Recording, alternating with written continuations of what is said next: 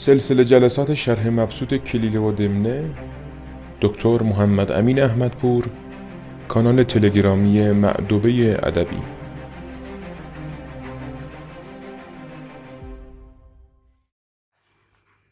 به نام خدا. در صفحه سی و هشت کتاب کلیل و دمنه هستیم و ابتدای کلیل و دمنه و هو من کلام بزرگ مهر بختکان یا بختگان. خب طبعا در عربی گاف نبوده. در عربی قدیم امروز البته دارند و اون رو تلفظ می‌کنند. ولی خب در عربی اصیل قدیمی نبود. و به جای اون کاف میگذاشتند. اگر واژه از فارسی وارد می‌شد خب بزرگ مهر شده بزرگ مهر صورت های دیگری هم این واژه داره در متون مختلف بوزرج مهر و دیگه. و این بختگان هم که شده بختکان اون الف و بنوت هست و در متن اصلی بزرگ مهره بنه البختگان است. ولی خب اینجا خود آقای مینوی گفته که چون لفظ ابن زائد می نمود و در های معتبر دیگر هم نبود آن را حذف کردم. ولی خب در اصل عربی هم هست این. این البته یک شخصیت نیمه افسانه نیمه واقعی پیدا کرده در زبان فارسی. در این حد اطلاع داریم که بر شکل وزیر خسرو شیروان بوده بزرگ مهر. داستان مختلفی از او البته نقل شده شاید معروف ترینش همون داستان سرخیز باش تا کامروا شوی باشه که این رو به بزرگمهر و انوشیروان نسبت میدند که بر شکل بزرگمهر صبحهای خیلی زود به دربار می‌رفت و حوصله انوشیروان از این بابت تنگ شده بود و روزی افرادی رو معمور کرد که جامعه بزرگمهر رو از تن بکنند تا اون سخنی که می‌گفت همیشه و معتقد بود که هر کس که سرخیستر باشد کامرواتر است رو باطل کنند. خب وقتی بزرگ مهر از خانه بیرون آمد بر سرش ریختند و جامعش رو بردند و مجبور شد به خانه برگرده تا جامعه بپوشه. اون روز انوشیروان زود از خواب برخواسته بود و خب این نقشه رو هم خود او کشیده بود. و وقتی که بزرگ مهر به دربار آمد و تأخیر کرد. انوشیروان سبب رو از او پرسید و به او خندید که تو همیشه می‌گفتی که هر کس که سرخیزتر است کام رواتر است. امروز که خیلی بدشانسی آوردی دزدان به تو زدند و میگن که بزرگمهر با زیرکی گفت که اونها از من کامرواتر شد شدند و بودند چون سرخیزتر بودند. و این سرخیزیشون باعث شد که کامرواتر بشه. برشک در مورد عاقبت او هم چیزایی گفتن بعضیش از خود همین کلیل و دمنه هست.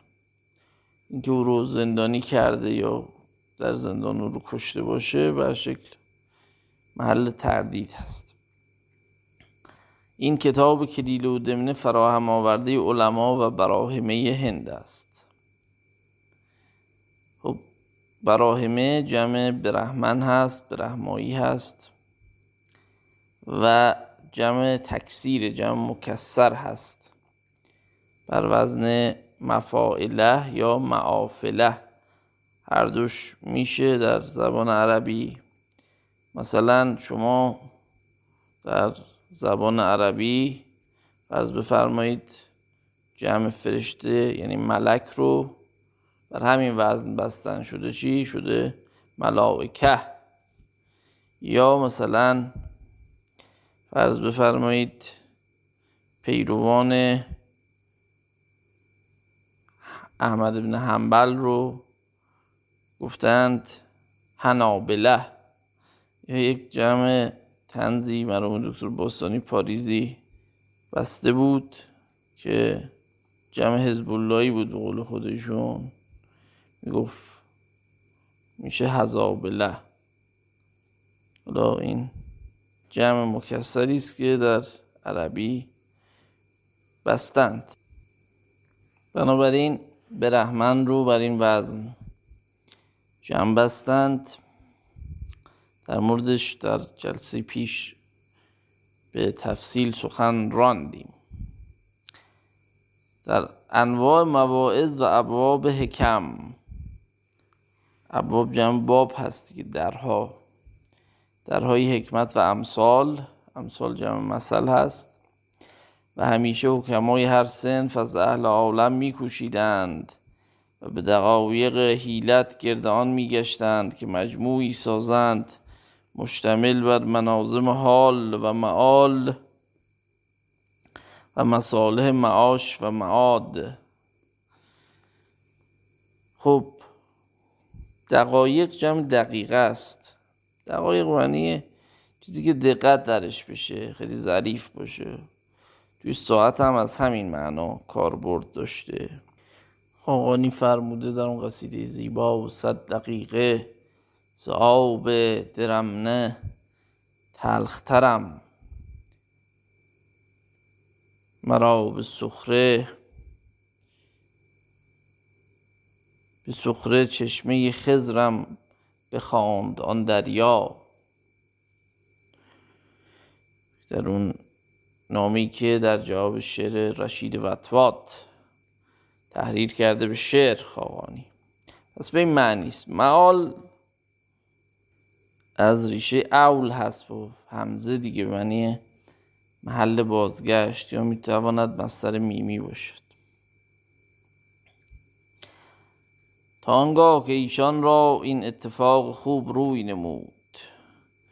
و بر این جمله وضعی دست داد که سخن بلیغ به اتخان بسیار از زبان بهایم و مرغان و وحوش جمع کردند و چند فایده ایشان را در آن حاصل آمد. اول آنکه در سخن مجال تصرف یافتند تا در هر باب که افتتاح کرده آید به نهایت اشباع برسانیدند. و خب اینجا الان مقدمی است که بر شکل خود ابن المقفم آورده. البته حالا از زبان بزرگ مهر هست. حالا میگه فواید ساخته شدن کلیل و دمنه و این مجموعه منظم از زبان حیوانات به صورت فابل خیلی زیاد بوده. یکیش این بوده که خود ایرانیان بر شکل می توانستند در اون دخل و تصرف کنند اگر لازم باشه کم یا زیاد کنند. اگر لازم باشه بیشتر صحبت کنند به نهایت اشباع برسانیدند. و دیگران که و دیگران که پند و حکمت و لحو و حزل به هم پیوست. تا حکما برای استفادت آن را مطالعت کنند. یعنی پند و اندرس همراه با چاشنی لحو و حزل و قصه و اینا بوده. خب شما وقتی بخوای صحبت کنی اگر خیلی خوش حرف بزنی کسی گوش نمیده پراکنده میشن. اصلا عرفان به این دلیل به وجود اومده که افراد از لطایف شعری و حکمی و اینها در داخل کلام استفاده کنند و قلوب بیشتری رو به سمت کلام متوجه کنند مخاطبان بیشتری داشته باشند. به این دلیل می‌بینیم که شما در یک سخنرانی حرفه‌ای فرض بفرمایید یه روحانی در مورد یه مسئله دینی حرف می‌زنه. سخنرانی اون کسی بیشتر می‌گیره و گیراتر هست که بیشتر از شعر و مسائل اخلاقی اونها حرف بزنه. اگه مثلا یه فقه خشک بگه اصلا کسی گوش نمیده. بنابراین اینی هم که میگه اینجا یه حکمتی بود و یه لحو و حزلی بود بر شکل بازیچه و حزلی بود. حزل رو قبلا گفتم در قرآن هم آمده. اونجا البته با بار معنایی منفی است. هرچند خود اصلا قالب حزل در اون نگیم قالب ادبی یک گونه ادبی. بار معنای منفی داره برشک سخنی است که خیلی معدبانه نباشد. و در قرآن این اومده و ما هو بالحزل. اینکه قرآن حزل باشه رو رد کرده. ولی خب یه گونه ادبی است که به شکل به کار می بردن چون مخاطب ها مخاطب های مختلفی بودند. ممکن بود آدم لاوبالی لاوبال یک آدم داشمشتی لات و الوات به اصطلاح. این هم مخاطب سخن باشه. ما اگر بخوایم همه رو اصلاح کنیم و مخاطبینمون زیاد باشند نباید از این بگوریزیم که سخن رو فقط برای در واقع افراد خاصی معین کنیم و در موردش صحبت کنیم. خیلی جا میشه که مخاطب رو گسترش بدیم. اینکه مولانا هم در مصنوی مثلا اون حکایت هایی رو آورده یا مثلا اون حکایت اون خاتون و در واقع کنیز خاتون و اون کدو و این داستان هایی که در مصنوی هست یا در صنایی همچنین. اینا شخصیت برجسته عرفانی هستن. از همین جهت یک جهتش همین هست. حالا اصولا یه گونه ادبی هم بوده بر شکل. خیلی از شعرها تبازمایی هم کردن در حزل. حالا محل خانشش نیست. حالا ما چون از کودکی ادبیات میخوندیم خیلی وقتا این شعران برامون جالب بود حفظ می‌کردیم. حزلیات انوری رو به خصوص. ولی خب اینجا میگه که اصلا اگر در کلام حزلی هم هست یا لحوی هم هست این برای اینه که اثر بیشتری بکنه. به دو دلیلی که حکما اون رو برای استفاده مطالعت کنند و نادانان برای افسانه خوانند. خب هر کسی می‌تواند یه بهره ای ببره دیگه. به یه قدری از اون سخن در نفس او رسوخ خواهد کرد. شما یک حکایت اخلاقی هم بگید یه برداشتی آدم سطحی می‌کنه. بر شکل انسان ها در یک درجه نیستند. بنابراین این یک تمهیدی بود که قدما می‌کردند که متن رو بر یک حالت نمی نوشتند که فقط مخاطب خاص پیدا نکنه. این خیلی نکته مهمی است. امروز هم همینطوری. شما توی هر هنری فرض بفرمایید در عالم سینما اون آثاری که مثلا کیشلوفسکی ساخته یا تارکوفسکی ساخته یا پاراجانوف ساخته اینا مخاطبای خاص دارند. همه این, این رو متوجه نمیشن و همه از این لذت نمی‌برند. حالا یه مرحله جلوتر مثلا اینگمار برگمن رو در برگمان رو در نظر بگیرید. و این همه اون رو دوست ندارند. یک مدل مبتزل هم هست که از اون ور بوم بیفتیم. مثل همین فیلم فارسی خودمون. مثلا خیلی از فیلم هندی ها در سینما هالیوود همچنین. خب این خیلی خب آدم اهل فضل ممکن از اون فیلم خوشش نیاد. بنابراین یه حد وسطی و این هنر هست که فرد بتواند آب و آتش رو با هم جمع کند. هم وجه هنری خیلی خوبی داشته باشه هم عموم مردم با فیلم ارتباط برقرار کنند. شما نمی‌تونی برای یک اثر هنری یک کاتالوگ بسازی. مثلا دیوید لینچ بیاد بگوید من مثلا این فیلمم رو باید اتوبان جاده مال هالند رو مثلا سه چهار بار ببینیم خودم بیام برای توضیح بدم که بفهمی چی شد. نه خیر. سینما یک مدیومی است که خودش باید حرف بزنه. اینکه اسپیلبرگ خیلی کارگردان بزرگی است یک جهتش همینه. یعنی توانسته یا مثلا هیچکاک همینطور کوبریک همینطور. این جمع کردن اون شعبیگری همراه به اون وجه هنری کار بسیار بسیار دشواری سالا اینجا این درس رو از کلیل و دمینه می آموزیم که وقتی یک اثری رو تعلیف می‌کنیم یک زبان فاخری که فقط یه طبقه خاصی از اون بهره ببرند رو در نظر نگیریم بلکه مولویگو مولویوار مولویگوی این گونه سخن بگیم که همه بتوانند یک برداشتی از اون داشته باشند. این توی خود پیامبر هم هست. پیامبر به همه گوش می‌داد. نمیره با هم یه عده خاصی یا عیسی مسیح شما در کتاب مقدس بخوانید. با فواهش سخن می‌گفت اونها رو رام می‌کرد. گاهی با حواریون خودش سخن می‌گفت.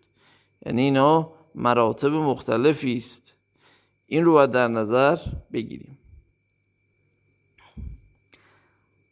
و احداث متعلمان به زن علم و موعظت نگرند و حفظ آن بر ایشان سبک خیزد. خب احداث جمع حدث هست. حدث چند معنی داره در متون؟ معنیش یکی معنی برناس جوان. اینجا همین معنی مراد هست. یعنی آدم جوان با سخن خشک دل نمیبنده. شما اینو من خودم تو شد کلاسام دیدم. شما مثلا این بحثی در مورد مسائل جنسی می‌کنید دانشجویان چشم و گوششون بیشتر میره تا سخن عادی بگویید. حالا میگه اگه یکی از دلایلی که ما حزل توی سخن آوردیم تو این کلیل دمنه خواهیم خواند. بعضی حکایت جنبه های اروتیک دارن. میگه دلیلش همین هست که این در خاطر ماندن و آموختنش برای جوانان بیشتر است. خب حدث عرض می‌کردم که معانی مختلفی داره. یکیش به معنی جوان هست یکیش به معنی فقهیشه به معنی هر چیزی که از انسان سر بزنه مثلا باولی باشد قاعتی باشد حالا حدث رو تقسیم کردن به اسخر و اکبر. مثلا اسخر مثلا این باد معده اگر از انسان خارج بشود خب این تجدید وضوع لازم داره.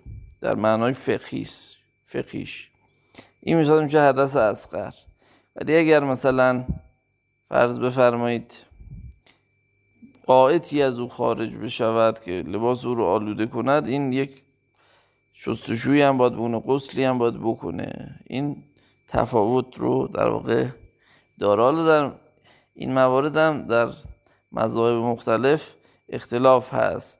حالا محل بحث نیست اگر وقتی لازم شد توضیح خواهم داد. در مجموع حدث در فقه در مقابل نجس هست. نجس یعنی چیزی که نیاز به تهارت کامل دارد. فرض فرمایید منی اگر از انسان خارج شود این نیاز به غسل داره دیگه. ولی حدث این گونه نیست. در واقع نجاست حکمیه و حقیقی است. خباست حکمیه و حقیقی است به اصطلاح فقها. حالا اینجا اون معنی البته مراد نیست. مراد در واقع جوانان هست. احداث جمع حدثه به معنی برنایان. آنان که هنوز پا به سن نگذاشتن. میگه اینها با این شق و این قصد حکایات بیشتر کلام رو می‌گیرند. و چون در حد کهولت رسند و در آن محفوظ تعملی کنند صحیفه دل را پر فواید بینند. وقتی که کل بشن به اصطلاح یعنی میان سال بشن. حالا در سنش هم اختلاف هست معمولا تا عواسط پنجاه سالگی رو در نظر می گرفتند قدما. یه اون موقع خب دیگه خیلی اندیشه جنسی نیست انسان هم به یک پختگی رسیده. اون حکایت در ذهنش هست. حالا که با یه دید دیگری به مطلب نگاه می‌کنه فواید بیشتری از اون چیزی که در جوانی آموخته می‌برد. و ناگاه بر ذخایر نفیس و گنج های شایگانی مزفر شوند. شایگانی یعنی چیزی که مناسب شاه باشد مثل رایگانی. چیزی که در راه پیدا کرده باشد در واقع. حالا شایگان توی اصطلاحات عروض و اینام داریم. مثلا اگر قافیه رو حرف جمع رو مثلا الف و نون رو مکرر بکنند که جز اصلی کلمه نیست میگن قافیه شایگانه مثلا. مثلا طرف قافیه کنه دندان رو با لبان. این ظاهرا هم قافیه ولی درست نیستن چون لب حرف اصلی قافیه رویش مثلا ب هست حرف با هست. و نون الف و نون جمعه. این نمیشه قافیه بشه ولی خب شعرا گاهی این کار رو می‌کنن چون در سمع سریع میاد و هم وزن تلقی می شده این جز عیوب قافی است دیگه. و مثال این همچنان است که مردی در حال بلوغ بر سر گنجی افتد که پدر برای او نهاده باشد فرهی به دور راه یابد و در باقی عمر از کسب فارغ آید. حالا اینجا دیگه کم کم حکایات کلیل دمنم می‌بینید اکثر حکایت ها خیلی کوتاه و به اصطلاح مینیمالیستی این هاست حالا اینجا حکایت اوله حکایت اول است به اصطلاح. خب در حد یک تمثیل دیگه تقریبا یک شبه حکایتی است. می‌گوید مثال این چیزایی که گفتیم مثل اینه که یک کسی در سن بلوغ یک گنجی پیدا کنه که پدر به او داده شادی می‌کنه بقیه عمرم دیگه نیاز به شغل و اینا نداره. به پول رسیده دیگه. بلوغ سنی است که فرد از لحاظ شرعی بالغ محسوب بشه. حالا فقها از قدیم گفتن مثلا سه تا شرط داره. یکی اینکه مثلا منی از او خارج بشه با شهوت جنسی. یکی موی زهار در آورد بر شربگاه و آنه و اینا.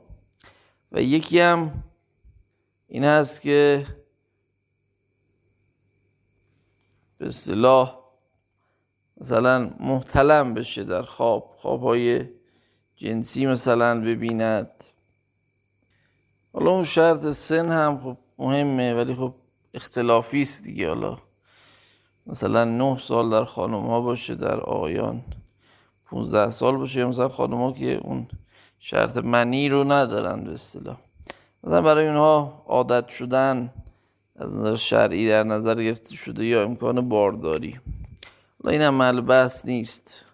وقتی می‌گویم بلوغ به معنی به نهایت رسیدن بلغه به عربی به این معنی دیگه. بالغ اسم فاعل هست و بلوغ مستری است و خواننده این کتاب باید که اصل وضع و غرض که در جمع و تعلیف آن بوده است بشناسد چه اگر این معنی بر وی پوشیده ماند انتفاع او از آن صورت نبندد. انتفاع یعنی نف بردن. یعنی خواننده باید بدون علت تعلیف این کتاب چیه؟ که اگه نفهمه اون نفعی که باید و شاید ببره رو نمی‌بره. و فواید و ثمرات آن او را مهنا نباشد. مهنا رو گفتیم یعنی شیرین و گواراست. فواید جمع فایده ثمرات هم جمع ثمره.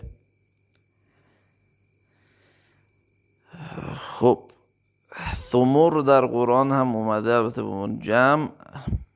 کان له سمر و اول شرطی طالب این کتاب را حسن قرائت است که اگر در خواندن فروماند به تفهم معنی کی تواند رسید؟ یعنی اول شرط اینه که درست این رو بخونه.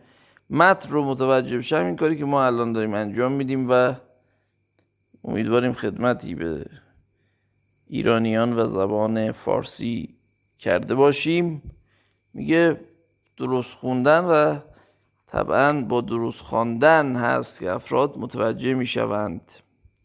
مرد چون صورت پرستاویت بود معنی گذار البته به قول شاعر. ولی بر شکل این مهمه. حالا اینکه این رو معنی بخوانیم یا معنا هر دو درسته اولویت با معنی است.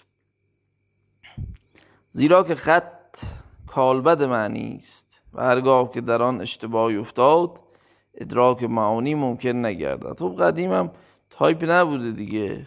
امکان خطا زیاد بوده. میگه این اگه درست نخونه کلمات رو پس درستم معنا رو متوجه نخواهد شد. کالبد به معنی جسم و جان هست. این رو به غلط با ضمه بعضی وقتا تلفظ می‌کنن. کالبد نداریم. کالبد.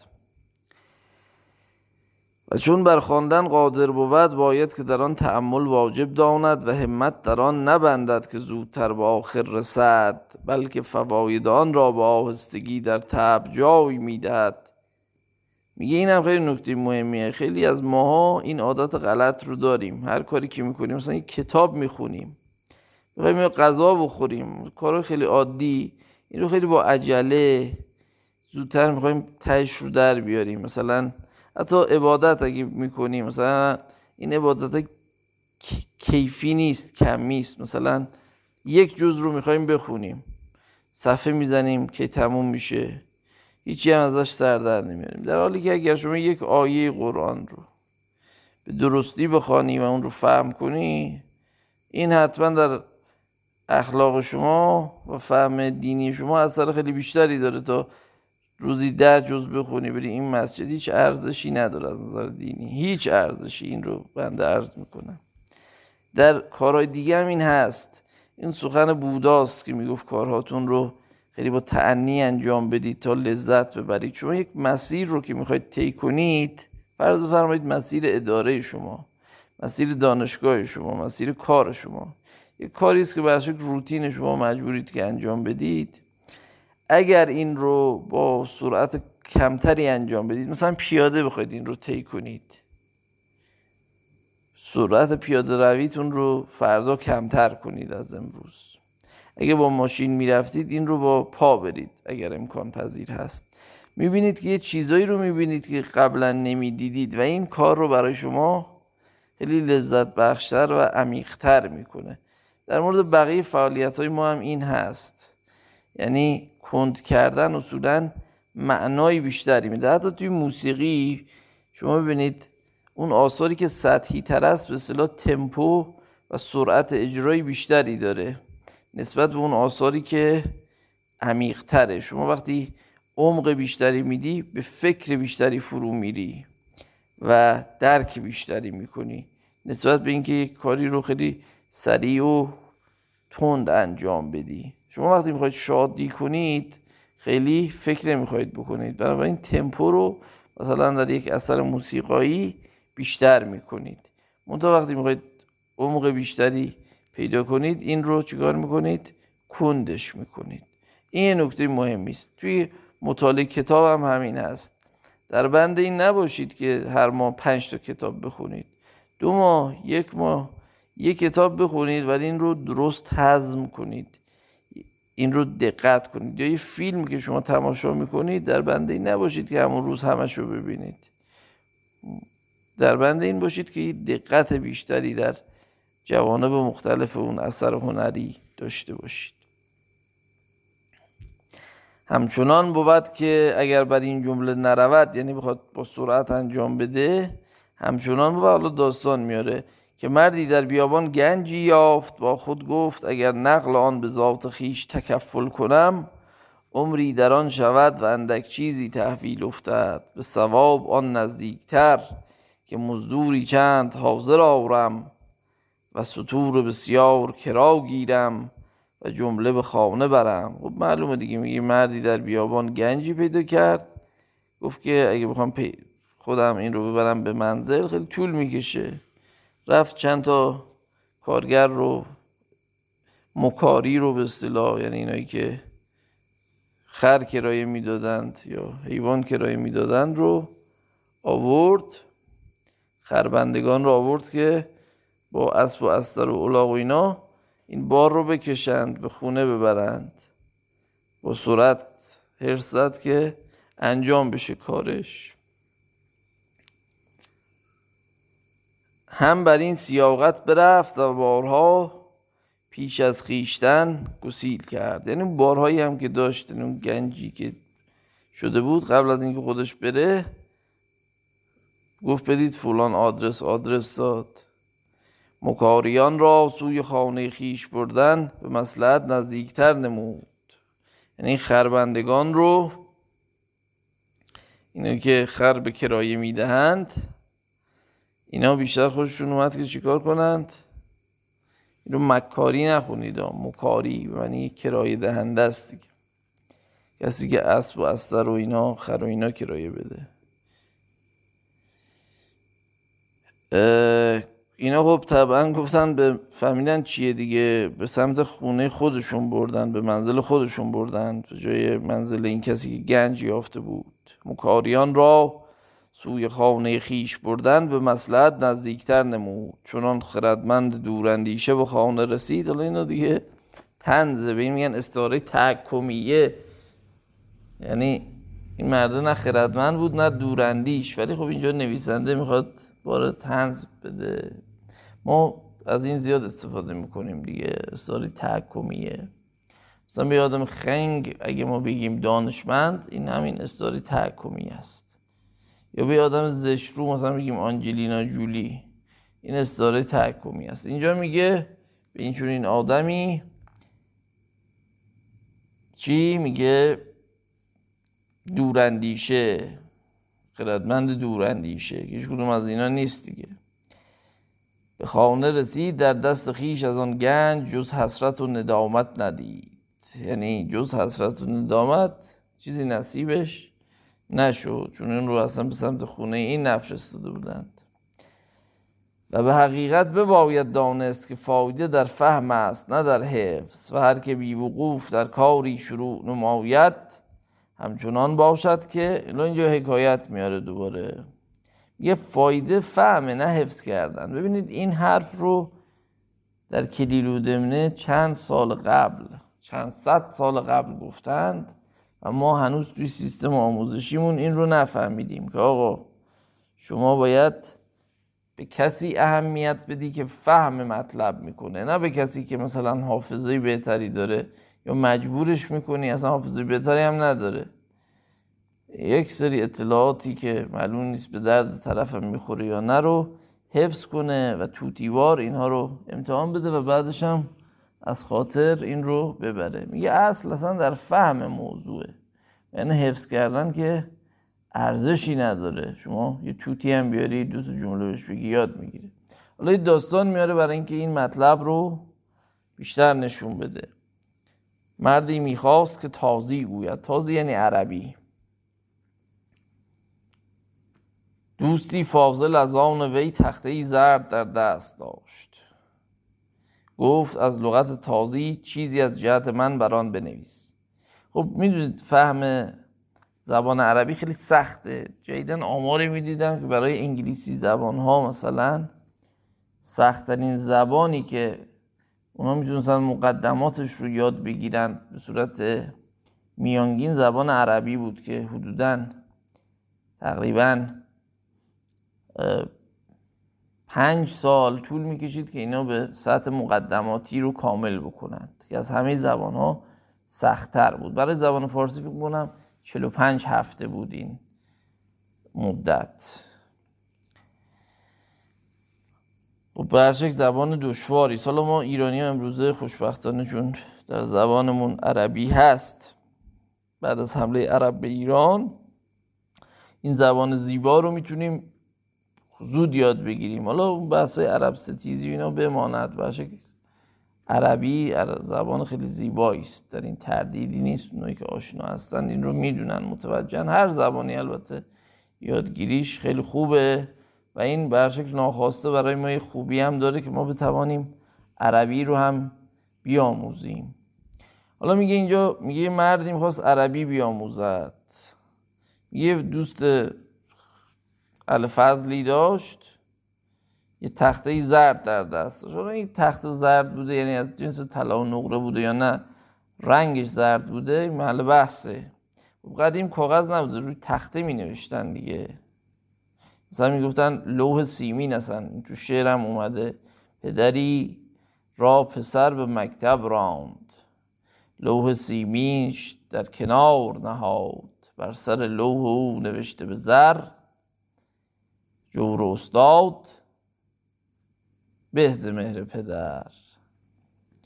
این لوح چیزی بوده که روش می نوشتن دیگه دلاودی دیکان پیران فرزند چه دید از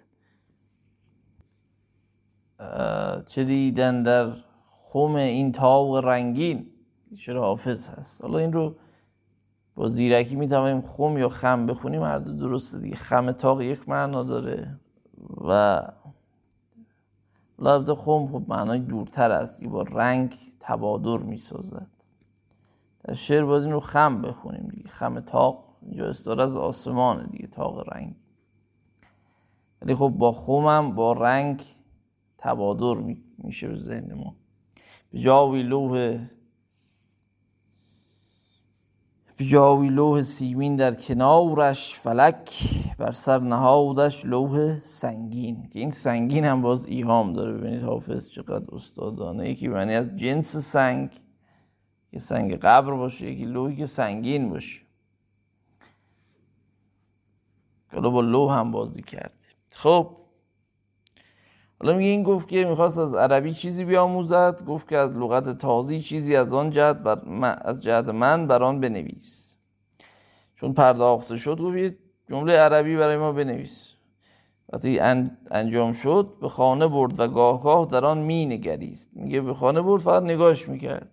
و گمان برد که کمال فساحت حاصل آمد. گمان کرد با این نگاه کردنه دیگه شد مثلا ابوالعلای معری روزی در محفلی سخنی تازی خطا گفت. یک روز توی محفلی جمله عربی گفت اشتباه گفت. یکی از حاضران تبسمی واجب دید. بخندید و گفت این بخندید و گفت منظور این مرد است که لوح داشت.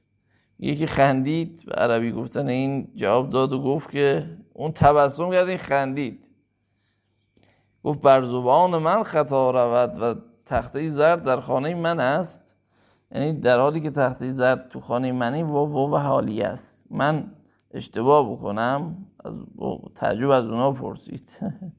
یعنی ما صاحب عربی هستیم دیگه اون جمله عربی که نوشته شده این امکان نداره ما اشتباه بکنیم. حالا این توی متن عربی هم همین شکلیه دیگه. بله در متن عربی هم هست. حالا اگه بخوایم خیلی هم عربی بگیم این رو هم باید بگیم برزوک دیگه حالا همونجوری میگیم برزویه. خب در کلیدمنه عربی مثلا این قصه اصلا هست مثل الحمالین و الرجل الذی اصاب کنزا. مثل الحمالین و الرجل الذی اصاب کنزا. خب این جمله رو اونجا گفته توی داستان بعدی که مثل طالب العلم و صحیفت الصفراء. اینجا این جمله رو گفته که فقال کیف اختی و وقد قرأت الصحیفت الصفراء و یفی منزلی. همین معنی است دیگه. یعنی چگونه خطا کنم؟ خطا کرده باشم در حالی که خواندم. اون صحیفه زرد را و در منزل منم الان هست. بنابراین اینجا تا اینجا تقریبا شباهت داره خیلی به کلیله و دمنه عربی به جز یه حکایتی که اون اوایل ابن المقفع آورده و اینجا نصرالله منشی نقل نکرده اون داستان قورباغه و فیل و که اون رو چگونه تلف می‌کنند در این متن فارسی البته نیومده. خب بگذاریم. خواستم یک قسمتی از متن ابن المغفر رو هم بخونم. این رو دکتر تاوسین و اینا. دیو بزرگ مصری هم تصدیق کرده و چاپ کرده. و بر مردمان واجب است که در کسب علم کوشند و فهم را در آن معتبر دارند. که طلب علم و ساختن توشه آخرت از مهمات است و زنده را از دانش و کردار نیک چاره نیست و نیز نور ادب دل را روشن کند و داروی تجربت تجربت تلفظ درستش مردم را از هلاک جهل برهاند چنان که جمال خورشید روی زمین را منور گرداند. و آب زندگانی عمر جاوید دهد. خب این آب زندگانی رو می‌دونید در داستان ها هست که خضر و اسکندر در طلب آب زندگانی بودن اون شکلی که نظامی آورده. اسکندر به اون نرسید ولی خضر خورد و این خوزعبلات دیگه می‌دونید خضری اصلا وجود نداره. اینجور پیامبری ما نداریم. اون کسی در قرآن در سوری کف از او سخن گفته شده عبد صالح هست. و بعدها صوفیه این رو مثلا در قرن چهار و پنج و اینا آوردن تطبیق دادن با یک فردی به اسم خضر رو, کردن نبی و بعد با الیاس داستان ها برش ساختن و این حرفا که هیچ اصل و اساسی طبعا ندارد. و علم به کردار نیک جمال گیرد که میوه درخت دانش نیکوکاری است و کمازاری. یعنی علم اگر انسان داشته باشه عمل خوب باید داشته باشه. میوه درخت دانش دو چیز است. چیه؟ یکی کار خوب کردن نیکوکاری. دوم کمازاری مباش در پی آزار خلق و مباش در پی آزار و هرچه خواهی کن که در شریعت ما غیر از این گناهی نیست. و هر که علم بداند و بدان کار نکند به منزلت کسی باشد که مخافت مخافت یعنی ترس و بیم و اینا. مخافت راهی می‌شناسد اما ارتکاب کند تا به قطع و غارت مبتلا گردد. میگه آدم علم داره اما عمل نمی‌کنه. مثل کسی که می‌دونه این مسیر مثلا حالا در کاروانای قدیم که اینا دزد و اینا بوده یا حیوانات وحشی اینا این رو می‌دونه ولی باز همون راه رو انتخاب می‌کنه و قارتش می‌کنن. یا بیماری که مذرت خوردنی ها می‌داند و همچنان بر آن اقدام می نماید تا در معرض تلف افتد. یعنی دکتر تجویز کرده که آقا فلان اغذیه و اشربه رو نخوری شما اطعمه و اشربه رو نخوری برای ضرر داره. اگه اون کار رو تکرار کنی مثلا کسی که دیابتیه اگه مثلا از یه حدی قندش بالاتر بزنه خب این حالش بد میشه. اگه تداوم داشته باشه عوارض زیادی مثل کوری و اینها رو داره زخم پای دیابتی و اینها ممکنه بمیره در نهایت. بنابراین خرد حکم می‌کنه که اگر طبیب حکم داد که نخوری شما نخوری. و هر آینه این رو من واقعا دیدم ها. یعنی یک خاطره یادم افتاد یک دوستی ما داشتیم که تقریبا 60 سالی هم داشت. استاد قرآن بود خادم قرآن بود. این دیالیز می‌شد دیابت هم داشت. ما رفتیم بیمارستان به این سر زدیم براش یه جب شیرینی همین به رسم معمول بردیم. این تعریف کردن بعد از یکی همراهش بود که بعد از اینکه ما رفتیم همون روز تا شب کل اون جعب شیرینی رو خورده بود و جالب بود که دو سه روز بعدم فوت شد. این داستانی که اینجا در کلیل دمنه آورده واقعا عین تجربه زندگی است و هر آینه آن کس که زشتی چیزی بشناخت اگر خیشتن در آن افکند نشانه تیر ملامت شود. چنان که دو مرد در چاوی افتند یکی بینا و دیگر نابینا. اگرچه هلاک میان هر دو مشترک است اما عذر نابینا به نزدیک اهل خرد و بصارت بصارت مقبولتر باشد. میگه یه آدم می‌دونه که این کار خلافه اشتباهه اگه تکرارش کنه ملامتش می‌کنن دیگه طبعا. بعد مثال می‌زنه میگه آقا در یک چاهی دو نفر بیفتن. یکی که کوره و یکی که بیناست. اگرچه هر دو اشتباه کردن ولی عذر اون آدم کور چیه؟ پذیرفته تری است مقبول تر از اون کسی که چشم داشته. کسی که چشم داشته اگر خطا کند بسارت یا بسارت ارزم. درسته دیگه. بینایی رو نداشته باشه این نسبت به کسی که کور هست خیلی مقصرتره یعنی عذرش در واقع بیشتر هست. اون آدم کور نسبت به آدم بینا. قول سعدی غزل زیبایی داره بخونیم براتون. دو بیتش رو خاطرم باشه رو و حک چرا ننشستی به جای خیش؟ با شیر پنجه کردی و با شعر پنجه کردی و دیدی سزای خیش. خونت برای قابلی سلطان بریختند. ابله چرا نخفتی بر بوریای خیش؟ بعد میگه صد چلچراغ دارد و بیراهه می رود بگذار تا بیفتد و بیند سزاوی خیش برش کسی که می‌تواند خطا نکند ولی می‌کند خیلی مقصر هست. این علم داشتن خیلی بدبختی لطیفه میگن میگن که شد داستان واقعی هم هست. یک اسکیموی از کشیش پرسید که آیا اگر من این چیزایی که میگی در کتاب مقدس خدا و اینا و این حرفا رو ندونم. باز میرم جهنم. اون کشیشه گفت نه. گفت پس چرا برام میگی؟ یعنی خیلی وقتا ندانستن خوبه. و فایده در تعلم حرمت ذات و عزت نفس است. پس تعلیم دیگران که اگر به افادت مشغول گردد و در نصیب خیش قفلت ورزد همچون چشمه باشد که از آب او همه کس را منفعت حاصل می آوید و او از آن بیخبر.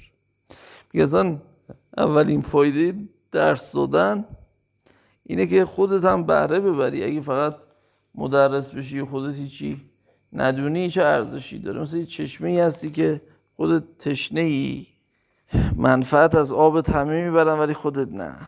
این خیلی مهمه دیگه. ببینید اکثر این ما هزاران نفر دکتر فلسفه داریم تو ایران.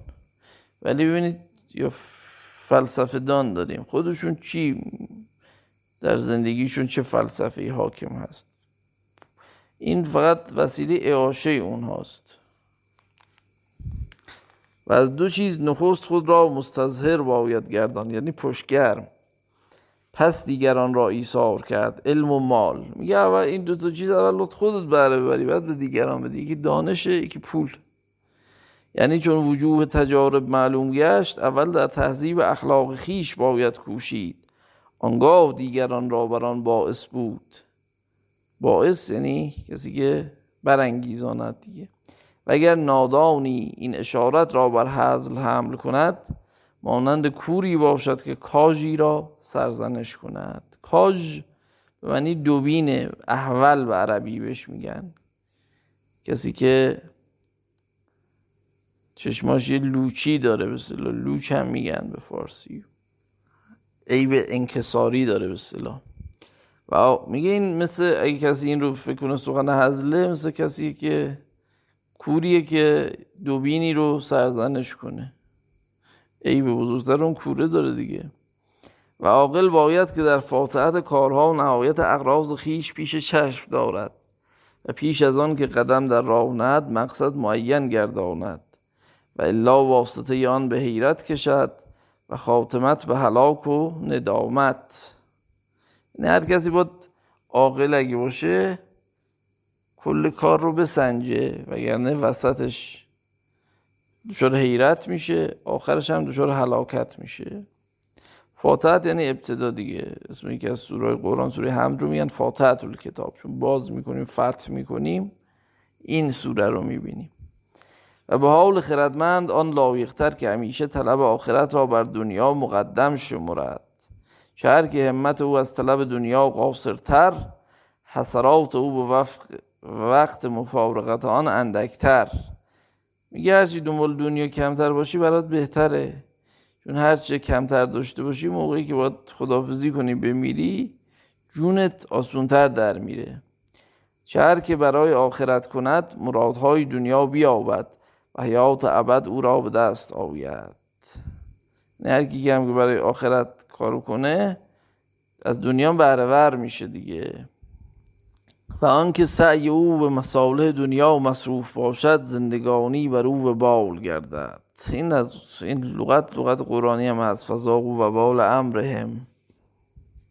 و بال این چیزی که واسه بیفته رو گردن تو گردت و واسه خسران و بار در واقع علکی بردن باشه و زاغو و بال امرهم و کون عاقبت و امرهم خسرا در قرآن اومده. و بال معنی بار هست. اون دشواری و عذاب بار و ایناست. و کوشش اهل عالم و ثواب آخرت بماند و کوشش اهل عالم در ادراک سه مراد ستوده است. یعنی آدم برای سه چیزایی کوشش بکنه خوبه.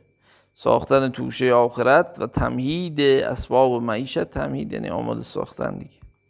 و راست داشتن میان خود و مردمان به کمازاری و ترک اذیت.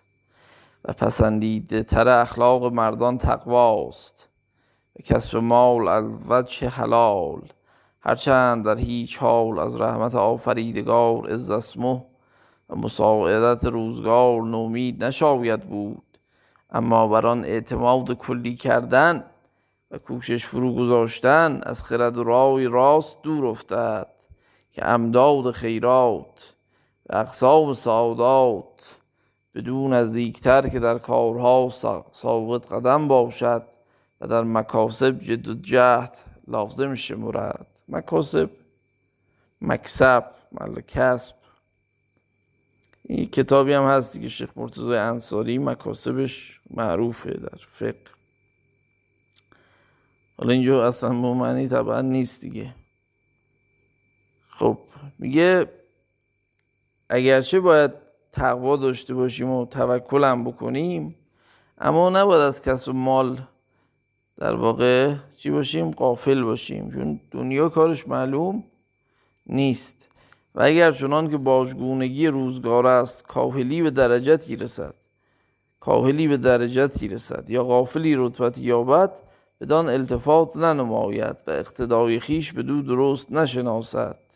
میگه حالا اگه داری به تخته خوردی احمق یه بی سوادی چلمنی یه علنگی یادم به درد نخوری در مجموع. به یه رتبه رسید این خیال نکنه که باید اینجوری باشی که رتبه و مقام و اینا برسی. میگه نباید از او تقلید کنه تبعیت کنه. چه نیکبخت و دولتیار او تواند بود که تقیل به مقبلان و خردمندان واجب بیند. تقیل یعنی پیروی کردن دیگه. مقبل یعنی کسی که اقبال بهش رو, رو آورده مقابل مدبر. تا به هیچ وقت از مقام توکل دور نماند و از فضیلت مجاهدت بی بهره نگردد. یکم سریعتر بخونیم که تا انتهای این قسمت رو خوانده باشیم. و نیکوتر که سیرت های گذشتگان را امام ساخته شود. امام یعنی پیروی کردن دیگه. و تجارب متقدمان را نمودار عادت خیش گردانیده آید که اگر در هر باب ممارست خیش را معتبر دارد عمر در مهنت گذارد. یعنی آدم باید از تجربه آیت دیگران استفاده کنه. همش بخواد خودش بگه خودم یاد می‌گیرم این عمرش در سختی میگذره ممکنه هیچی هم یاد نگیره. با آنچه, یا با آنچه گویند در هر زیانی زیرکی لکن از وجه قیاس آن موافقتر. که زیان دیگران دیده باشد و سود از تجارب ایشان برداشته شود. میگه اگرچه تو هر زیان و ضرری یک منفعت تجربه هم هست ولی خب آدم عاقل از تجارب دیگران استفاده می‌کنه. نیاز نیست هر کاری غلطی رو که بقیه امتحان کردن و هم امتحان کنه. این جمله فکر از بیسمارک میگه فقط احمق ها از تجربیات دیگران درس می‌گیرند به این معنی رفته. در این یعنی یه پلن بالاتر رفته بیسمارک چه اگر از این طریق عدول افتد هر روز مکروهی باید دید. و چون در تجارب اتقانی حاصل آمد هنگام رحلت باشد. اتقان یعنی دقیق کردن دیگه. رحلت یعنی رفتن کوچ. و هر جانور که در این کارها اهمال نماید از استقامت معیشت محروم ماند. زایه گردانیدن فرصت و کاهلی در موسم حاجت و تصدیق اخبار که محتمل صدق و کذب باشد و قیاس آن بر سخنان نامعقول و پذیرفتن آن به استبداد رای. رای همون رای رای دیگه فارسی میگیم رای. و التفات نمودن به چربک نمام. نمام یعنی سخنچین نمیمه. سقی مبالغه است. چربک یعنی سخن بیهوده دروغ راستنما. سخنی که برای خوش آمد کسی بگن. و رنجانیدن اهل و طبع یعنی پیروان به قول مزرب مزرب فتان. مزرب یعنی که تذریب کنه دیگه. سخنچینی بکنه. فتان فتنگر باشه. برد کردن کردار نیک بر خاملان. خامل؟ قبلا گفتیم دیگه توضیح نمیدیم. و تضییع منفعتی از آن جهت و رفتن بر اثر هوا که عاقل را هیچ صف چون تتبع هوا نیست. هوا یعنی هوای نفس و گردانیدن پای از عرصه یقین. برگاه که حوادث با عاقل محیط شود محیط یعنی احاطه بشه. اقیانوس هم میگن محیط دیگه قدیمی ها. والله به ما یعملون محیط. باید که در پناه ثواب دود. ثواب با صاد معنی کار درسته. با سه مسلسی معنی عملی است که ثواب بهش بدن حسنه بهش بدن. یادم یک بار این شاعر اسفانی آقای جنتی حسین جنتی شعری نوشته بود گناه و ثواب بعد اونجا ثواب رو با صاد نوشته بود. ما به او گفتیم که اینجا خطا و ثواب درست نادرست و ثواب همینجور چیزی بود. ثواب رو با سه مسلسی نشد من به این رو گفتم. ولی خب نپذیرفت دلیل همین استبداد رای. و بر خطا اصرار نما... ننماید و آن را ثبات عزم و حسن عهد نام نکند. هرچه که بیراه بر به امیا امیا یعنی کوری در راه مجهول رود و از راه راست و شارع عام دور افتد هر چند پیشتر رود به گمراهی نزدیکتر باشد. یعنی نابینایی بدون راهنما از مسیر اصلی دور بشه هر چقدر طی طریق بکنه بیشتر گم شده دیگه. و اگر در خار در چشم متحور مستبد افتد. تحور یعنی خیر سری شجاعت بیش از حد غیر عاقلانه. میگه اگه خار تو چشم اینجور آدمی بیفته در بیرون آوردن آن قفلت ورزد و آن را خار دارد. خار با خار بازی کرده و بر سری چشم میمالد. یعنی بر سری یعنی بزافه بر. علاوه بر اینا چشمش هم میماله بی کور شود. خب اون خاره بیشتر فرو میره دیگه.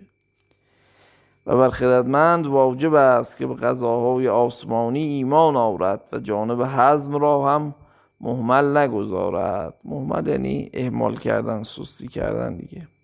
و هر کار که مانند آن بر خیشتن نپسندد در حق دیگران روا ندارد. این همون قاعده طلایی دیگه که میگن در میان همه مکاتب اخلاقی این قاعده وجود داره. هرچه برای خود میپسندی برای دیگران بپسند. که لاشک هر کرداری را پاداشی است و چون مهلت برسید و وقت فراز آمد هر آینه دیدنی باشد و در آن تقدیم و تأخیر صورت نبندد. دیدنی یعنی اینجا معنی هر چیزی که به سر آدم بیاد دیگه. و خوانندگان این کتاب را باید که همت بر تفهم معانی مقصور گردانند. و وجوه استعارات را بشناسند تا از دیگر کتب و تجارب بینیاز شوند. یعنی این استعارایی که ما میاریم اون کلام رو در معنای غیر حقیقی به کار می‌بریم این رو باید بدونه که معنی چیه. همچون حالا دیگه چون فرصت نیست من در مورد استعاره در علم بیان سخن نمی‌گویم. و همچون کسی نباشند که مشت در تاریکی اندازد و سنگ از پس دیوار و آنگاه بنای کارهای خیش و تدبیر معاش و معاد بر قضیت آن نهند تا جمال منافع آن هرچه تابنده تر روی نماید و دوام فواید آن هرچه پاینده تر دست دهد. واضح. والله ولی التوفیق لما یرزیه به واسع فضلی و کرمه. یعنی خدا توفیق دهنده است بر آنچه که راضیش می‌کند. با وسعت فضل و کرمش. و ما تتمه گفتار ابن المغفع و ما چون اهل پارس را دیدیم که این کتاب را از زبان هندی به پهلوی ترجمه کردند خواستیم که اهل عراق و بغداد و شام و حجاز را از آن هم نصیب باشد. و به لغت تازی که زبان ایشان است ترجمه کرده آمد. و چون عظیمت در این باب به امضا پیوست امضا اینجا بنیه جاری شدن دیگه. خود لغت امضا مثلا همین معنیه دیگه. مضایم زی امضا به معنی روان شدن جاری شدن گذشتن کاری است دیگه. آنچه ممکن شد برای تفهیم متعلم و تلقین مستفید مستفید یعنی استفاده کننده در شهر و بستان تقدیم افتاد. تا بر خوانندگان استفادت و اقتباس آسانتر شود الله تعالی. ولله الحمد اولا و آخرا و الصلاة علی نبیه محمد ظاهرا و باطنا. باز سپاس خدای رو اول و آخر و درود بر نبی و محمد در آشکار و پنهان. خب تا اول باب برزویه طبیب به قول عرب کفایت می‌کنه انشالله عمری بود. این متن رو ادامه خواهیم داد. و سلام.